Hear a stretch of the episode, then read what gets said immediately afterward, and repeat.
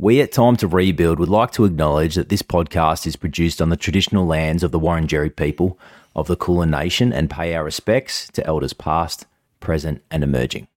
At the Y M C A Rebuild, we're in the business of reducing recidivism in Victoria, and in no way do we condone criminal activity discussed in these episodes. We support victims of crime and are committed to creating a safer community. You ask me the questions and I'll talk. I think you've been yelled at a few times, mate. That's a really good point that you make, because we're, this is what this podcast is about, is giving out what it's like. You're, you're going to you're gonna do things that are compromised, maybe the values and morals that you were brought up with, or maybe they fall right in line with the values and morals that I was brought up having.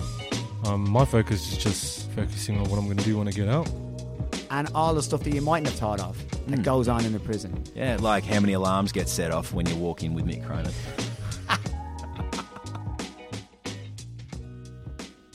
Welcome back to part B with our chat with Luke Anderson. And we pick it back up where he's starting to implement the changes to become the man that he wants to be. Hope you enjoy. And so I, I started like going, okay, I need to start figuring out, well, look, what, I've got to gather my resources and I've got to start chipping away at this, and I've got to, you know, start reporting back. So this is what I'm doing. This is what I'm doing. So over, yeah, over the next little bit, I started reading self-help books through prison. A lot of self-help books. And what's the collection like in prison of self-help books? Yeah, yeah. Pretty big, I'd imagine. Yeah, there's a lot. It's yeah. it's actually such a... It's such a strange environment for, yeah, you, you watch the same person that recommends this fantastic self-help book yeah. to you. The next day, the bloke's bashing someone because somebody's taken some of their cheese without asking. And you're like, dude, yeah. you just recommended how to win friends and influence people to me, and then now you're committing acts of violence. Like, come on, man. Skip the chapter. Yeah, you missed that bit. But um, yeah, I, I I read a few books in there that sort of gave me fundamental principles of of just being able to open up conversations, and I, I think I kind of came to the conclusion myself. But like I, the the main the main ones that, that I got recommended uh, recommended. were yeah, Seven Habits of Highly Effective People, uh, yeah, how to how to win friends and influence people, and Man's Search for Meaning. Ah, oh, oh, yeah, Vic, uh, Viktor Viktor Frankl. Viktor that's Frankl, the, um, yeah, Auschwitz, is it? Yep. Yeah, yeah, he was in Auschwitz. Auschwitz. Yeah. Auschwitz, yeah. So that that book, I came across that because I signed up to a, a maths and a business class that was run by the TAFE. Um, in yeah, inside the prison, and the this lady, I've got to find her. I don't know who she is, but she was the teacher for the class, and she'd get walked in by the officer, and she'd come in, and we'd sit down to do a certificate two in business management or maths or whatever it is. And as soon as the officer would walk off, she she'd go, she'd look left, look right, and she'd go, all right, you don't want to learn about maths. She'd go, she'd give us our own homework. She ran her own course. She'd get out, like, Man's Search for Meaning, and she would make us read it. She would go, you read this, and then we'd have to come back and tell her what we learnt from it. And from that tiny little book, the whole, like, l- reading reading what that bloke had been through and the way that he mentally worked through things of, like, the bloke got robbed of some seriously...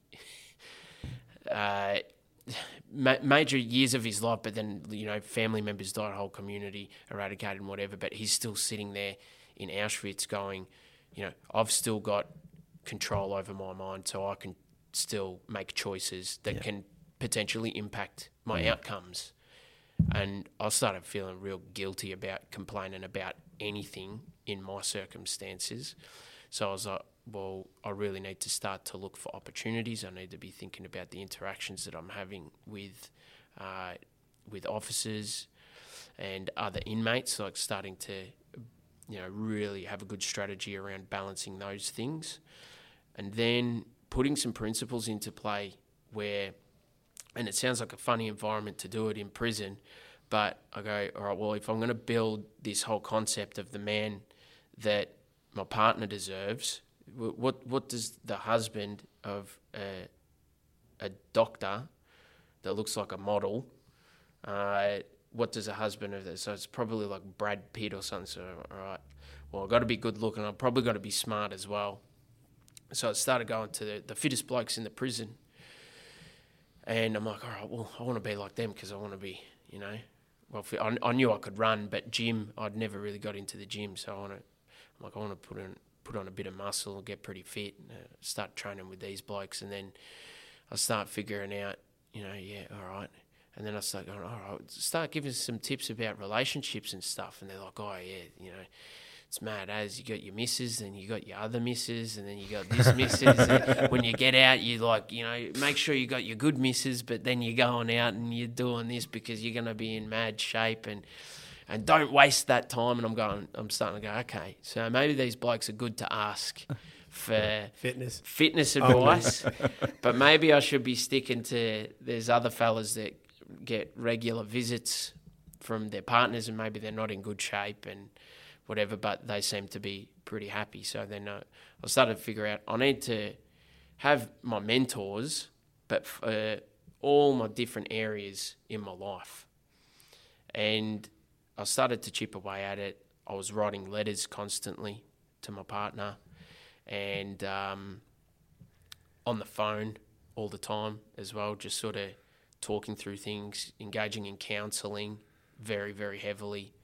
Signed up to the schools program, all that kind of stuff, and just really, really committed to, to not, not, I'm not going to say remodeling myself, because the, the, the same sort of person's been there since I was a kid, but it was, uh, yeah, re, reworking the, like, I guess the, the way that I, I utilised my character traits rather than using it for, Yeah, for no yeah. good. You're transferring the skills. Transferring what we were given. The skills, yeah. And and just um, have you been sentenced yet? Uh, so I, it was at nine months on remand that I got that I got sentenced. So I had started like I'd read yeah the Viktor Frankl stuff yeah before I got sentenced. So um, that was yeah com- coming up to sentencing. I actually ended up. Realising, and I got, I got this in my in my diary, I wrote down, like my, my lawyer was saying to me, oh, you're a youth offender, first major offence. Um, you'll probably get between twelve and eighteen months with a long C C O. And I'm like, oh. And I actually started panicking. And I yeah, wrote this down in my diary that I was like, I I, I think I need at least two years. Which sounds, it sounds okay. crazy, yeah. Yeah. But I was like, I'm... I'm onto a good thing here. I've like I got some good momentum. I, I hope that I get two years. Like I hope I wanted two years in prison. Um, I just I just knew that, that I needed that time. Anyway, my my lawyer was like obscenely wrong. I ended up getting four and a half. you, were, you were like, hang on, be careful what you wish for. I see you that and I double it. Yeah. I was like, hey, hang on a minute. But um, I didn't ask for four. Uh, I didn't yeah. ask for four. I'll, yeah, I'll see that. So and I'll that, raise you. Yeah, so how that sink in then? Yeah, um, I, I was pretty. I wasn't that. I wasn't that rattled by it. I had a, a lot of blokes around. You know, everyone was kind of going. You know, you're getting five with a three. Everyone yeah, you're four saying, on top. You're probably looking at two. Would that be what it would be? Yeah, if you get if you get four on top, you usually get two.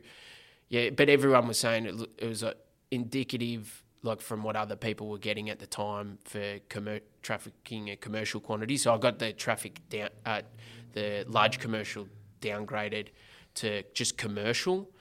So what was what had happened was I had trafficked the three and a half thousand pills to the, the undercovers, which totaled nine hundred and eighty-seven grams. If I had have been over one kilo, so I was thirteen grams away, then I would have been large commercial. Wow.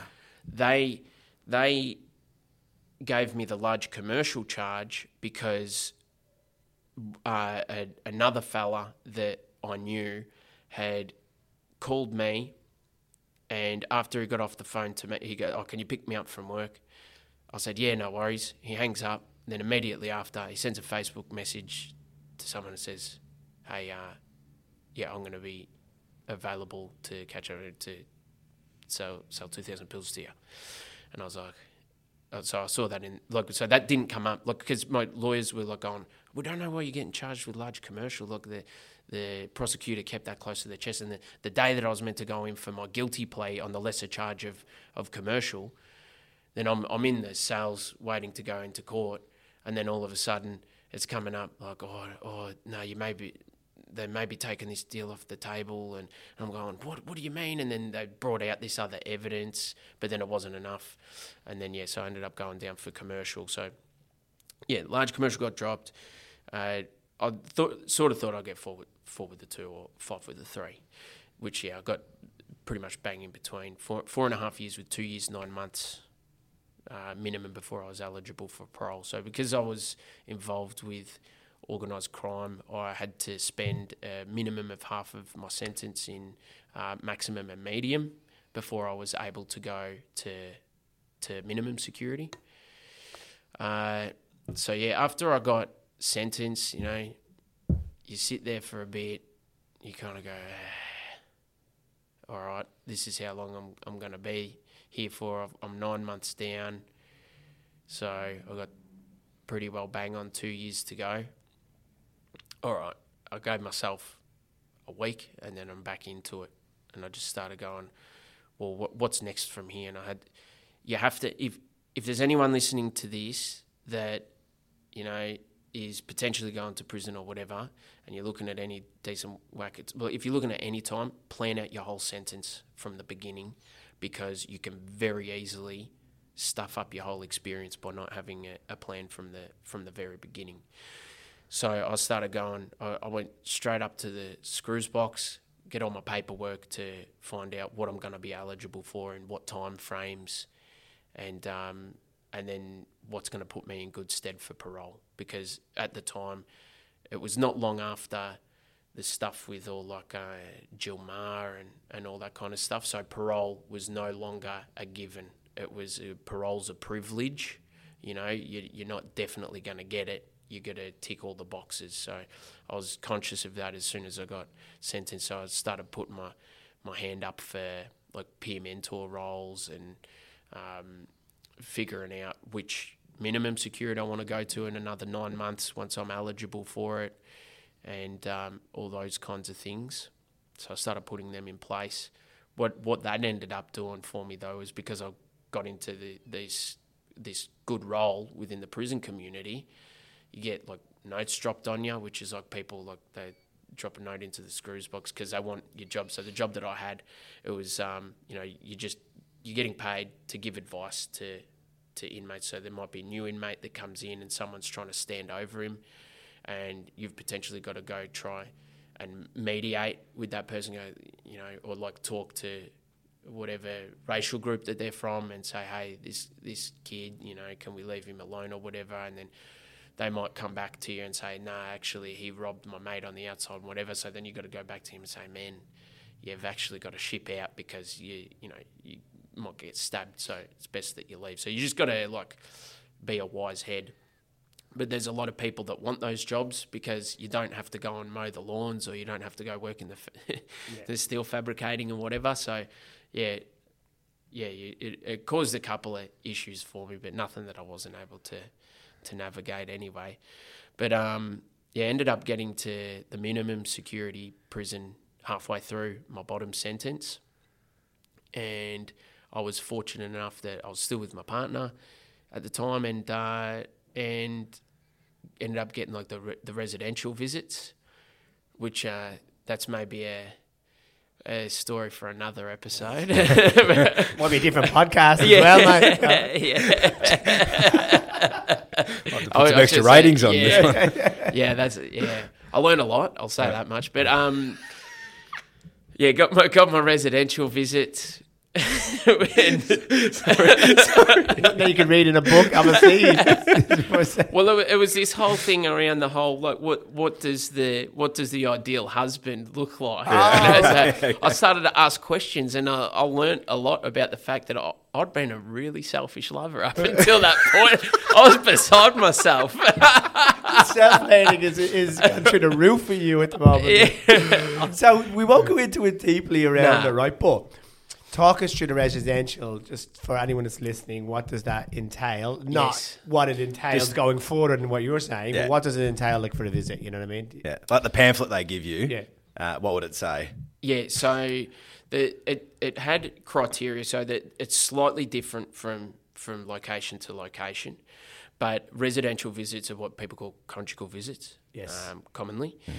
and it's there's a couple of different criteria. If you if you've got kids, uh, you only have to be serving a sentence of, I think it's like over six months or twelve months. That I didn't fit under that criteria, so I don't know the particulars of those ones. But you know, you're able to have a separate room that you go into and you hang out to have family time for, you know, it, at medium security it was like one hour.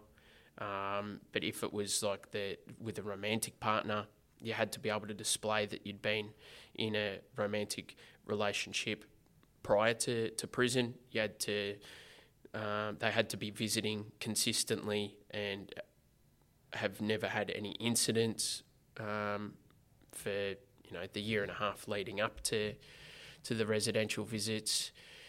And I, off of all of that information, I went, well, I needed to be at Beechworth Correctional Centre because they had the best program there. I found out that, and this isn't just like easily attainable information. Like the, the officers don't want to help you get a, you know, they they just want to they just want to do, like a lot of them just want to do the bare minimum. Like you find your ones that are, are willing to help you out and whatever, but I did a lot of digging and then, yeah, figured out I needed to go to Beechworth because they do them in blocks. So you get, you, you go do a governor's request and then you'll get approved. And your first block of three, you go four hours, eight hours and twelve hours.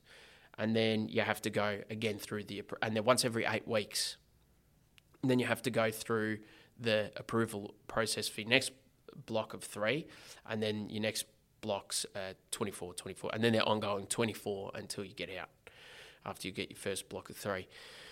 Um, yeah, I got I got my first residential visit nearly on the, the day that I was eligible because I'd yeah I'd been planning it out the whole time. It was it was something that was really important to me, but I I um like.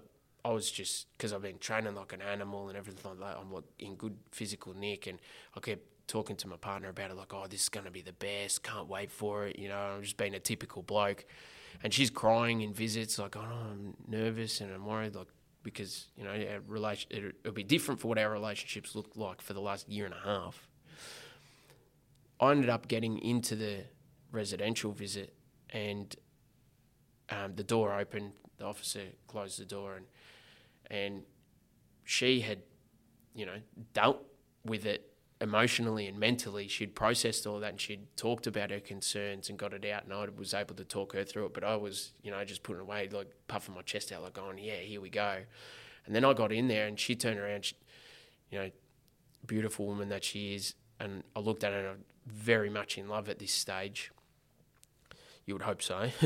But um, I just got washed over with guilt, like a, an enormous amount of guilt that I, I hadn't felt before, because I cared about her so much, and I had like I felt like I'd reduced her to this situation. And all of a sudden I've gone from like I'd just been pumping out push-ups so like uh, then I look good, and then all of a sudden I'm standing there like in the shape of my life, and, I was, and I'm crying. And I'm going, I'm like, and I'm apologising to her, going, I'm so sorry, I'm so sorry. I just kept saying it, and she's like, hugged me, it's okay, and all that kind of stuff. And then after that, it became normal, but it was, yeah, constantly every every eight weeks, like you'd be, you go into your resi visits and you'd spend the time together, but then it's like really, really excited and nervous leading into it. And then it was, it was like grief when out the other side as well, because it's just like the, the most amazing, you know, there's no phones in there. There's no, it's just like the most pure time together with somebody that you genuinely love. And um, like with the the way that society moves at the moment, I don't think anybody's ever going to get to experience that, that the way that my partner and I did um, in those times. I, I hold those those times very near and dear to me. But uh, yeah, it definitely created these, you know, big emotional ups and downs. But it was it was all positive, and it and it put it put us in good stead for, for when I did come home as well. Um, yeah, I I got a lot of really fond memories because of that. So, um, and thanks for sharing that. Yeah, mm. I appreciate it. Like, because obviously, you know, it's obviously a special thing for you, but I appreciate you sharing it as well. Um, so if we move it forward then, because obviously, you know, talk about, you know, um, upon you being released, mm. but really interested to get when the business mind started to kick in mm. about what you're going to do when you get out, because there's a whole other side that we're going to go into now, which is where your life is at now, what you're doing as well, which is equally fascinating yeah. um, and and amazing. I've been privileged enough to know a little bit about it from knowing you, but uh, I think our listeners will really appreciate what you're doing and, and, and for society and everything you're trying to do with your life now.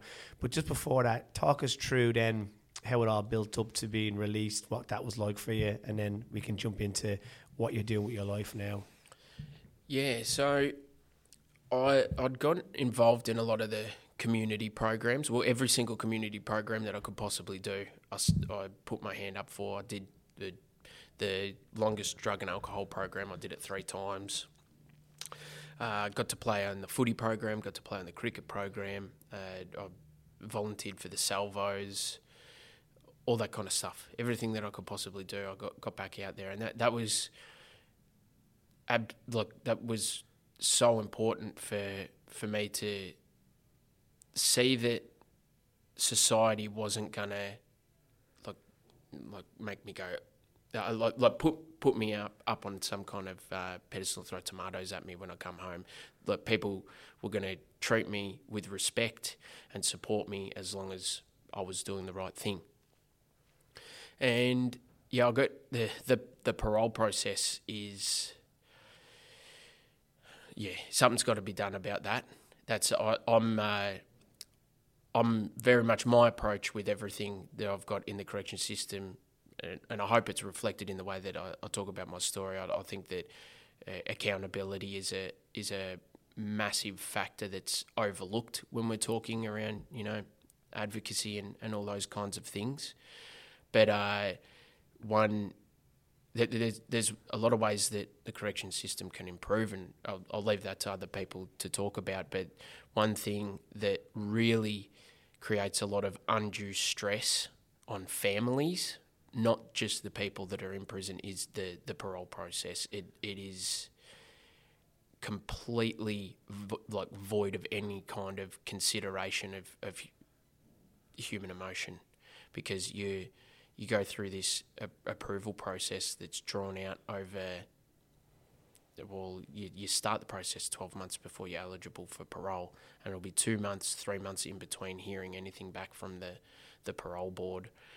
And you, you just got to try and hope that you've got all the things in place. They don't give you any real good indicators. They'll call uh, they'll call the person that you've nominated to try and get um, housing with prior to release, and they don't give any indication as to whether that's going to be adequate or not. They'll give you two months to, to give you a response and say, oh, no, that place isn't suitable, you've got to find somewhere else, and then you're back to the start. So, and then you know, all right, well, now I'm probably going six months into my parole. And, um, yeah, it's look, fortunately it went it went right for me, because I did plan all of these things out and I just completely dedicated my life to it, but understanding that I'm definitely not normal. I understand that. Um, so for, yeah, a lot of people, the, the parole process is so stressful, even if they think that they're doing, or they may be doing the right things. It's uh, that that's one thing that unintentionally, I think, corrections sets people up to fail, because people end up, there's this saying where I, I told them to bang it. That's what they say about. So I, I told them to jam parole up there, whatever, because th- this process, I'm, I'm over it. It's like, it's hopeless. But um, I, I had those same stresses. I was freaking out. I fortunately ended up getting approved for parole. So I got I got approved. They always give you your approval for a parole. Well, they did. It was three years since I got released, but uh, it was on a Tuesday. I got called up and I went to the office. There's a lot of crying stories in here, but yeah, I got given my my, my letter and I knew what it was, and um, shaken, and I opened it. Yet you've been granted parole and you're going to be let out on December the thirteenth, two thousand eighteen. So I got granted parole, and uh, my partner was, you know, every day, any news, any news? No, no. I waited until she came up and visited me on the on the Saturday, and I told her to her face, and uh, yeah, I was like, I'm I'm coming home, and that was yeah one of the most exhilarating. exhilarating and um, I don't know, just wholesome moments that, that I've ever experienced. It was it was just magical, and then to then go from that, they they use so on December thirteenth. So it was super hot, super dry summer, and in, in cinema they they use like rain as an analogy for a fresh beginning, and um, yeah, it had been like forty something degree days, and then just all of a sudden, out of nowhere, one day, December thirteenth. Torrential downpours, flash flooding when I'm coming home, and I'm like, maybe that's this this guy that was like screwing me over earlier with the double beef and cheese. Now he's like, he's giving it, all right, you're on the right track now, mate. There you go. There's your movie moment. So yeah, I got I got to the um I got to the train station, got dropped off. My partner was there and my best mate. I just walked around. Uh, so I had twenty-four hours to report into the par- uh, parole office down in Geelong. So I got uh, dropped into Wangaratta, and I just sort of walked around like a, you know, my eyes were like open, like a, and I was feeling a bit weird about it. But I was like, oh, look, uh, let's go to a cafe. Let's go to a cafe. So I went to a cafe, and I go, like, uh, every, like smashed avos weren't a thing when I went to jail, and then now everyone's getting smashed avocado. I'm like, oh, I'll get smashed avocado. I was like, whoa, this is insane. I was like, and that's all I've eaten ever since. They don't have smashed avocado in jail? I'm surprised. Nah, just lobster. But um, yeah, I, it was like it was like a, a real honeymoon period for a good couple of weeks. Like I had, apart from like having having a couple of panic attacks, I've gone into. Uh, into a supermarket, I freaked out, you know, like uh, on the way home, my uh, my missus was like, oh, we shouldn't go to the supermarket. I've read up about this. You shouldn't go to the supermarket. Just give yourself a couple of days and go, go to the milk bar first and whatever. And then we go, but I'm like, no, no, no, no, I'm going to the supermarket. I want to buy some mangoes. I love mangoes. I haven't had mangoes in years. And then we went in and I froze. Like I was like, and I was shaking, and, and she's just like, Luke, are you all right? I'm like, and I actually like got a bit snappy. I was like, just keep walking, just leave me alone, I'll be fine, I need to do this. And then she left me. But yeah, that that was in the first two weeks. There was only a couple of moments like that, and then I, I kind of got over it. But then uh, reality sort of started to set in, and yeah, there was all the complexities around, like I, we lived with her brother at the same time as well, and he had absolutely no comprehension of what it meant to live with somebody that had been in prison. Uh, I, one of those panicky moments that I had was something that I never would have foreseen coming. Was I went and got like a Safeway chicken, for everyone loves Safeway chickens, and um, I had plated everybody's food up, put out all their vegetables, and he came past and he ate the chicken off of uh, the skin off of my chicken, and I, I like stared at my plate, and then I started shaking. I started feeling sick, because in prison, if that happened, I'd be think like I'm stressing about like I, I have to either be violent towards this person, or if I'm not, if I don't, I'm gonna have to leave where I'm at, because otherwise people are gonna be, perceive me as weak, and they're gonna take advantage of me. And I had, hadn't had that happen to me in prison. I never had one of those situations, but it was like it just like triggered something in me, and then I had to take Kat aside and say, hey, um, this is what's happening. I feel sick. I know that it's not right. I know it's not reasonable, but I'm just, yeah, I'm, I need you to tell your brother, please don't do that, because it really is making me feel not right. But um, what what happened was earlier in my prison sentence, so about halfway through, I had, through being disgruntled, I, I'd um, come up with this idea that there should be an online store for for people to be able to get property sent into into prisons, because my partner would come and drop items of of clothing in, and one week it was okay, the next week it wasn't, and there's always different rules around what you can and can't drop in. And then I had to, as part of my peer mentor role, I ended up making up my own list to put up on pin boards so that people could clearly and concisely understand what's involved.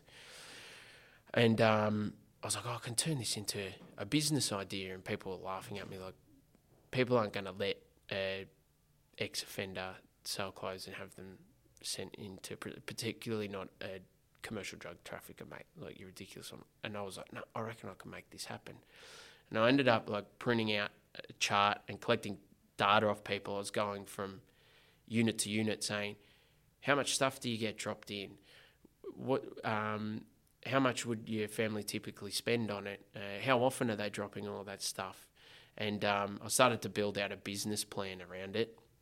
I'm constantly getting laughed at it all the time. People thinking that I'm completely delusional, and I completely understand why as well. But I was like, no, nah, I'm I'm going to go after this. I'm going to give it a crack. So I found out about an organisation called Vacro, and through some of the like the business books and stuff that I read, there was this whole like this whole premise of just just email people and ask them for a coffee, and you'll be surprised with who you can get a meeting with. I was like, all right. So I got my mate to make up a, he he drafted up, like, like typed up the, the the like the first sort of business case for for Crim Threads it was, um, and I said, can you email, like, so just make me a, an email and send it to Vacro with the business case and Um, see what happens. So then they ended up responding, oh, this is a fantastic idea. And I said, oh, can you write back and say, oh, I'm, my name's Luke Anderson, I want to come up for a meeting with you. So this was before I got out of jail. And they said, yeah, no worries, we can meet with you. Um, I, I ended up meeting with them, it was eight weeks after I got out of prison. So I'd got through the, the like real tough period. I was still on my intensive parole, but then I went up to Vacro and I, I talked them through this concept that I had, and I said, look, if you guys help me out to get an introduction into the upper management of uh, of corrections, then once I'm up and running, I'll help help you guys out, you know. That, that was a process. Like, oh, that sounds fantastic. Yeah, absolutely, we can do that for you. And like, how did you come up with this? And I was in a meeting with the C E O and the and the secretary. It was uh, Um, yeah, Melanie Pym was the lady's name. Uh, the fella is not the the bloke, the C E O at the moment. He was someone in stepped in interim. And I was like, oh, I just got out of prison eight weeks ago, and they're like, oh, wish we knew that before we made you any promises. But um, yeah, it sort of it actually, yeah, got a got a lot of notice, and um, it's been a lot of real baby steps, and I've started to expand on the the idea from there. But part of it's been that dealing with any kind of government organisation, things are extremely like painstakingly slow. But it's also worked in my favour, because while I needed a couple of years in prison to work on myself, you like you have no idea what you're in for when you come home. It's this whole other, you need to you need to develop yourself again, um, and you need to live up to expectations. You got to you got to work on your you know moral rehabilitation within the, the community, because while you know that you've turned your life around and, and everything, you've you've got to understand that there's people that all all that they've done, and this is not their fault.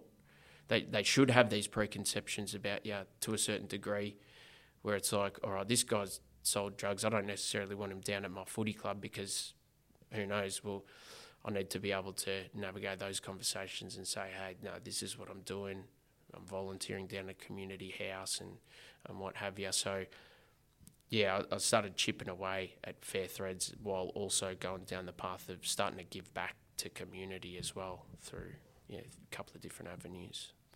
And um, you return back into your, you know, you talked about being uh, doing an apprenticeship electrician and so mm. forth, like previously in the interview, um, and you have a company now?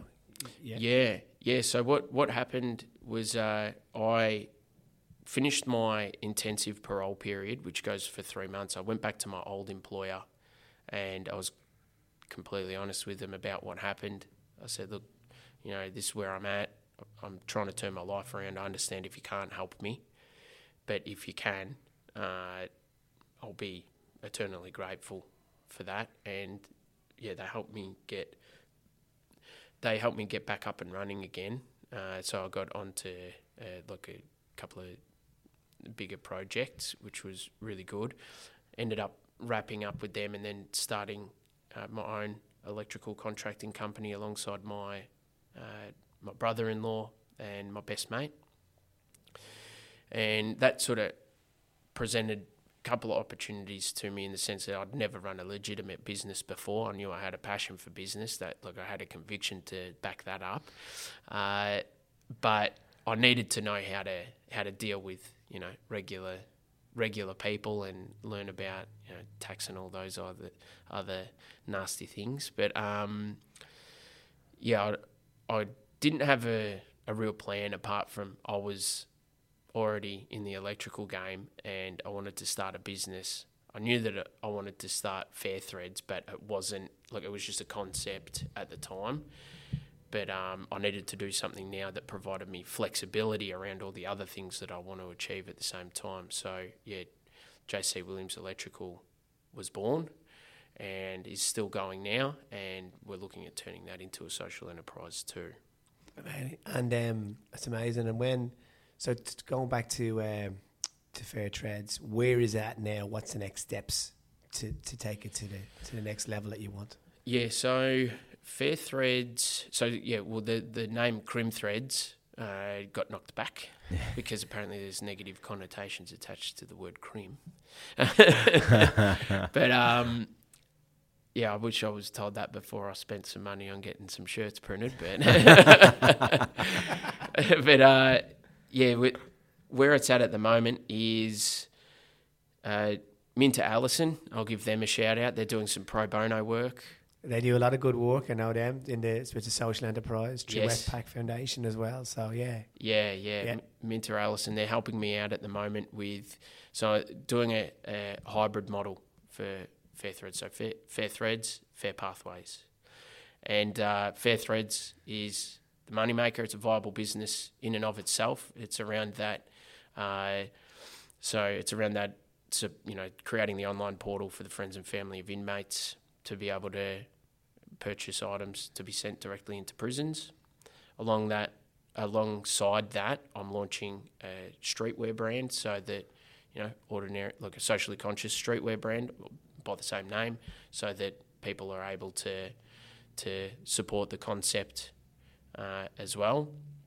And then the not-for-profit Fair Pathways is uh, concentrating on creating that transitional employment pathway, which will employ inmates and then um, you know get them placed into the distribution centre within Fair Threads, but also create like so develop and deliver programs to people involved within the correction system. The first one that I'm working on at the moment is titled If You Knew, which I've filmed some pilots for.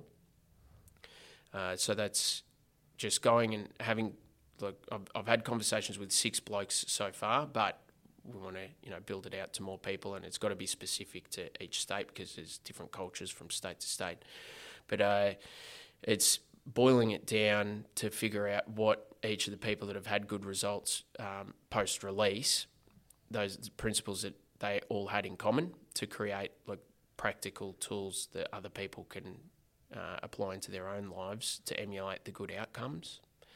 And then have another iteration, which I've been talking to Green Fox Studios about, um, this If You Knew um, stuff. So it's looking like um, maybe they're going to help me out with it as well.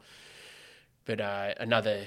Um, iteration of it, which will help to develop empathy and understanding for corrections staff and other service providers around what it looks like to be able to help people make the right decisions that are going through the system, but also know when it's okay to maybe keep people at an arm's length, because I've had the experience of, um, I've had like three or four staff members that I'd come across while I was in prison that I was like, all right, if I ever see them when I'm out, I'm going to walk up to them, I'm going to shake their hand and say, thank you for just treating me like a human being. And every one of them that I've seen so far has said, oh, thank you for coming, I appreciate you coming up and saying that to me, but uh, unfortunately I don't work in corrections anymore. I got burnt out because, you know, uh, the the culture with with the staff members, as well as I'd apply the same tactics to every single inmate, and then I'd just keep seeing people coming back again and again and again. So there's people that are ready to change, and there's some that aren't quite there yet. So they've got to know the right people to give, so that, because you want to retain people like that within the correction system, because they're the ones, like, if if people don't have real um, extensive support networks and the right kind of supports on the outside, those kind of interactions are, are pivotal in getting those those first sort of steps. So yeah, through Fair Pathways, I, I think that got the opportunity to do some some really cool stuff around those topics and collaborate with some really cool people. And Fair Threads is going to be a revenue stream to, to be able to make that happen. I love it, yeah. So you got your you got your surplus and your benevolent, yeah, mm. working beside. So it's a very clever, very clever business model, um, and one that we um, in the Social Enterprise World Forum was shared by um, shared by a few people. Mm. You know, across the way of how they how they look at, you know, having social enterprise, which has, you know, a for-profit kind of arm, mm. but also then, you know, the other side, which is the pathways or employment arm as well, that helps. So that's amazing. So you need some uh, you need some funding for that, or what? Yeah. So once um, once the not-for-profit structure is set up, which shouldn't be very far away at all, I'll um I'll be definitely putting the feelers out there for funding.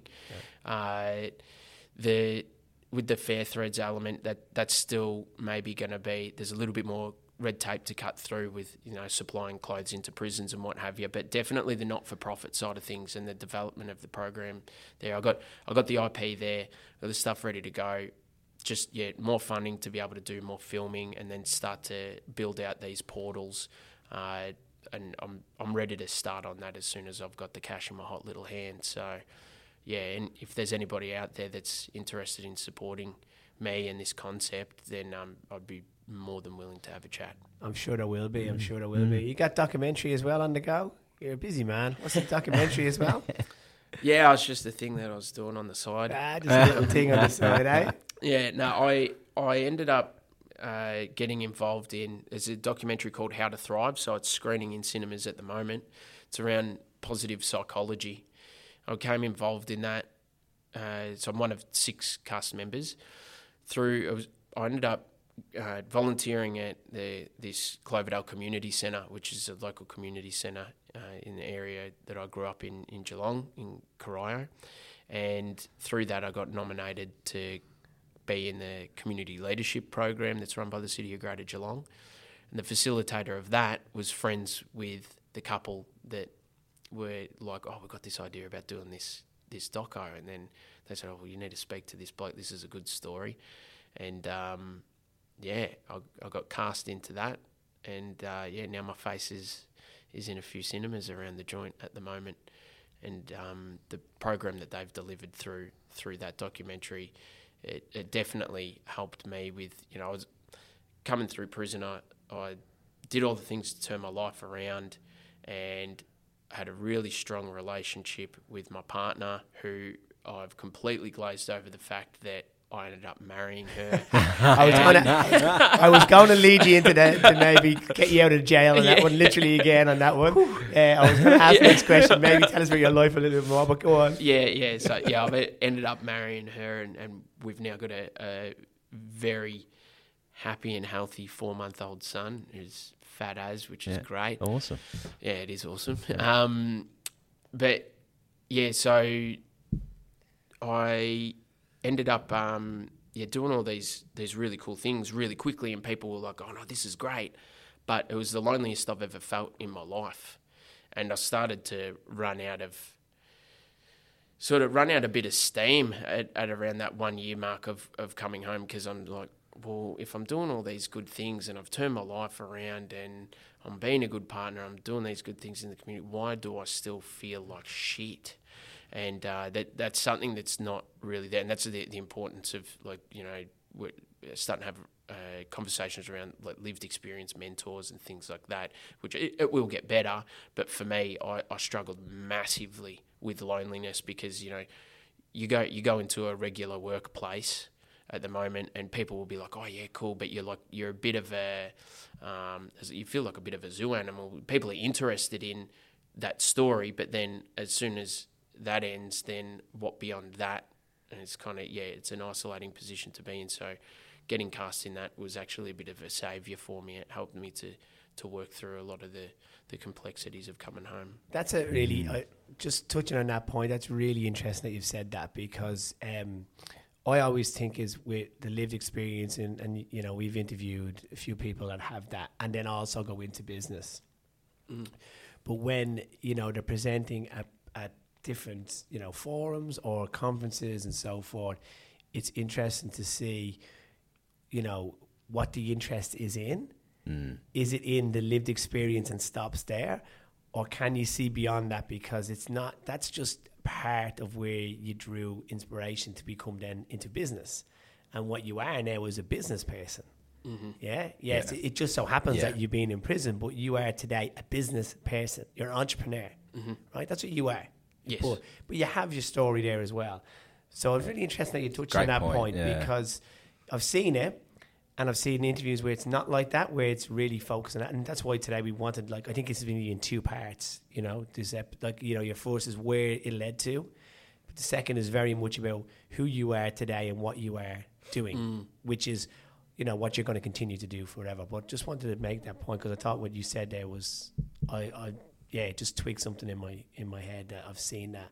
Mm. It's an important important point that you make. Yeah. That you're not just rolled out all the time. Yeah, exactly. Tell, tell us your prison story. Tell us all that, and then go, yeah, oh yeah, yeah, but hang on, I'm doing this. Yeah, yeah, yeah. No, actually, back to that. You know what I mean? Yeah, yeah, and, uh, yeah. I think that it's definitely a, a massively key point that gets glazed over constantly. That if you're gonna, you tick these boxes. You know, oh, give somebody a house, give somebody a job, give somebody a car, give them a million bucks if you want. Doesn't matter. Not going to be happy, and then they're going to be prone to making some pretty poor choices. You have to have understanding and belonging attached to all of those things to give people the best possible chance of utilising those resources. Mm. Well said. Great point. Yeah, absolutely. And yeah, and you can see it when, when you're talking, uh, like going back, I think it was your first sentence on the on the episode, but mm. like, You you were you had that business mind, mm-hmm. like right from when you were selling lollies mm. and cans of Coke at school, that mm-hmm. sort of stuff. And I think every story that you've said throughout this episode, seen like always from a business mind, mm. a lot of it. Well, it's all planned, isn't it? You yeah. talked about planning things a lot. And then now, yeah, yeah. And then now you've when you've come out, stuff like emotionally, all that sort of stuff that you've pushed back and mm. pushed aside. Like you're dealing with that later on, and now you're learning all about that. Um, but you always had that business mind, which mm. was something that was that was like probably you look at it, you look at your values and everything. That was a core value of yours mm. is business. Yeah. Did you write? Um, and, and one thing that I didn't touch on, because we just let you let you talk because it was fascinating when you were talking earlier. Um, that diary that you had. Mm-hmm. When you were like nine mm-hmm. and you wrote in a forest, you still have that. I think you said you still have it. Mm-hmm. Is it full? Like, is it a full diary of capturing your thoughts back then? And do you like, do you ever revisit it? Or, and that's one part of it. And do you, do you still kind of write in journals now? Is that part of what you do? Or is that something that was just at that point? I, I've not opened that diary. Uh, I think it's something I want to do. But it's uh, it's not something that I'm ready. sure whether I'm ready to do at the moment because, yeah, while, while I tell this story, like, and, I, and I touch on the fact that it's not, it, despite all the good things that have happened since I've come home, there's been my challenges, like, and like I said, I, it was particularly low, that one year mark when I come home, with loneliness, and then I f- found my feet, and then the, the doco helped me to sort things out. But then I started to sort of come to prominence. I st- stopped being a, a person, an employee, and then I started to be a business owner, and then people started to treat me differently for that. And um, then I've been dealing with stuff with my family and, and all these kinds of things. There's still a lot of things that I'm juggling as a person. That you can imagine a person that's been to prison, just because I got my stuff together doesn't mean that all the people around me have got yeah. their stuff together. So as it stands right now, I need to be a pillar of strength for my family and for my community. Uh, the, the time will come where I'll be able to sort of give myself a good six months to be able to kick back, revisit those things and really, like, dig through it. I think I, I need to do that for the sake of being a good father as well. I, wa- I want to go back into my diary and, and see, yeah, I don't know, re- really face those last sort of few demons, I suppose. And then, um, and then yeah, once I, I've done that, then I think that it'll put a lot of things to bed and I'll be able to be, yeah. be fully at peace then. And just so that I kind of... I don't know if you can answer this or not, or whether you reflect on this or not. You also, one of the things I picked up on a lot was, you, you know, you were, you know, apprehensive at times, or, you know, just didn't ask for help. Do you think, you know, saying, if you could say it to your younger self or whatever like that, do you think if you had asked for help earlier, your life would have been different or or not? And do you actually now ask for help when, when you can and when you need? Yeah, I... No, no, my life, I, I did try to ask for help early, early in life, but the people around me weren't equipped to be able to give me the help. So I would ask for help or try to explain things, but then I was very quickly conditioned, just it's best that I don't do that. So I wasn't ever around, like there would have been people that would have been able to help me around, but it would have been this thing where I'm having to ask every single person for help to be able to dig out the ones, because most of the people that were around around me um, needed help themselves. So yeah, I don't I don't think that there would have been, until I got into those teenage years, there wouldn't have been people around. Yeah. Uh, maybe in the teenage years actually, that could have been that could have been pretty pivotal. Look, to have somebody in there, and I'd say that it would have to be a solid male role model as well, because I, I did have my mum try to line up, her friend was a counsellor or something like that, and sit me down and try to talk me through, and I was just like, get out of here. Like, mm. yeah, just stay away from me sort of a thing. That would have been when I was about fifteen. Um, yeah, I, th- I think that it's... It's an incredibly complex question. It's one that I've been asked at least twenty times. Mm. Could, if somebody had to come and give me help, it would need to be the right person. It would need to be a person that I respect.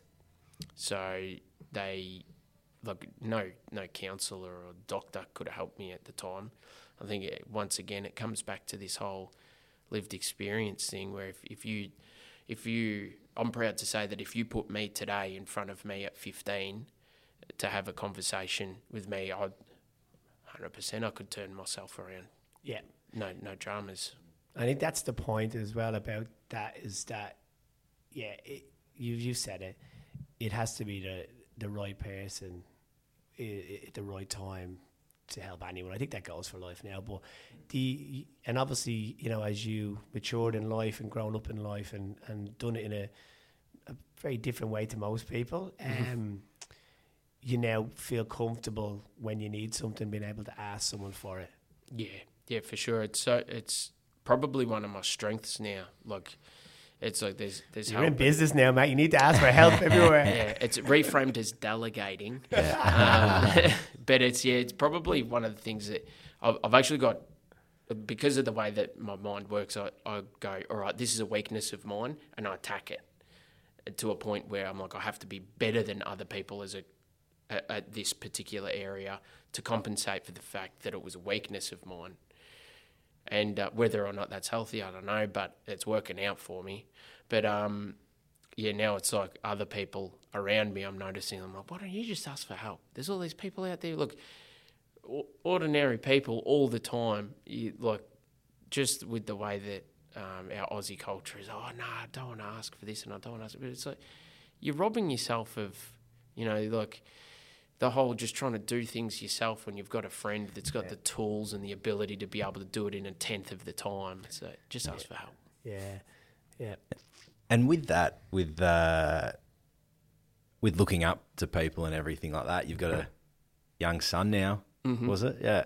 Uh, congratulations, four months. It's that's a hectic period. That yeah. that first six months. Yes. That's why you stayed here and talked to us for yeah. so long. Please don't kick me out. Yeah. And when you were talking about, you know, you're you're planning out what the what type of person do you want to be and everything. What yep. type of father do you want to be moving forward? I want to be a dad that, um, first and foremost, one that is aware of the fact that every single little thing that he does can it helps to shape the person that his children become and the expectations that his children have on other people in their lives as well.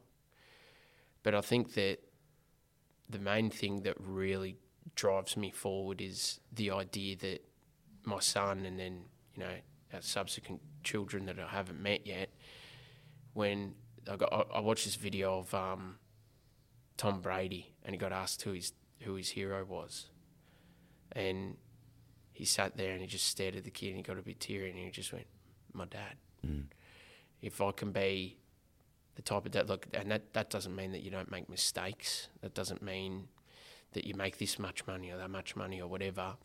Just to be able to have my kids say that I'm regarded as, as one of their heroes and they know that they're loved, it, it's a big task. I know that, but um, it doesn't mean that I, I'm going to be flawless or anything like that. I just I just want to be a dad that when when my kids are asked whether or not they're supported and whether they can trust me and they can go to me with things, they, they'd say, yes, absolutely. That, that's a stupid question, of course. Mm. Okay. That's oh, a great answer. Oh. got, you got me there. Yeah. Um, so we finish with every question and... Uh, we finish with every geez. question, do we? That's, I should finish. Put that in the bloopers. Yeah. Uh, so... I finished by asking, I guess, uh, a question, and uh, interested to get your answer on this one. Obviously, you know, you've talked a little bit about your, your your childhood and growing up and that, but as far back as you can go, when you were little, what did you want to be when you grew up? I've, yeah, I've, a lot of people might struggle to understand this or believe this, but the main thing that I wanted to be when I was a kid growing up was a dad. It was, I don't know why. But, um, yeah, the idea of having, like, a, a happy little family was something that, that I really always enjoyed and it was something that I always had in the back of my mind. That was, that was for sure. But beyond that, as far as as far as work went as well, yeah, I just always, from as far back as I can remember, I can't really remember a lot of my life before the age of ten. Um But I always just remember thinking that I just wanted to be in business and I didn't care what it was. I just, yeah, yeah. wanted to be able to be my own boss and do these things and um, go into business with my friends and build an empire together. And I, I really had that sort of tribal mindset of wanting to conquer the world with with my friends and family. So I think that that's sort of coming back into play now. Yeah, you're certainly you're certainly into into that now. So yeah, um, be careful what you wish for there yeah. in the business. But uh, nah, nah, I love it. Listen, it's uh, been a pleasure um, chatting to you. Like so, like as I say, um, it was one of the things in the Social Enterprise World Forum. One of the, the, the greatest things I took away was meeting new people and um, as well. And meeting yourself and, and your wife, Kat, was, was for me, was brilliant. And we know we, we had a lot of conversations over that time. But to get you onto the podcast and for you to share your story um, has just been amazing. I really appreciate your honesty with it. You know, you've been obviously told a lot of stuff that's very close to you and, and being vulnerable as well. So um, absolute pleasure. And also what you're doing as well now, Luke, you should be very proud of what you're doing now and, and what you're about to continue to do, because I reckon, you know, it's uh, you're making great strides in the world, and I can only see it getting better as well, you know. And good luck with fatherhood and all that brings as well. Absolutely. So I'm sure you'll be very, I'm sure you're very good at that one too, mate. But yeah, absolute pleasure. Thank you very much. Yeah, thanks so much. If anything in today's episode has raised any issues for you or someone you know, head over to our website for a full list of services that may help at y m c a rebuild dot org dot a u under the podcast tab. This podcast was produced by Mick Cronin and Mark Wilson. Editing done by Mark Wilson.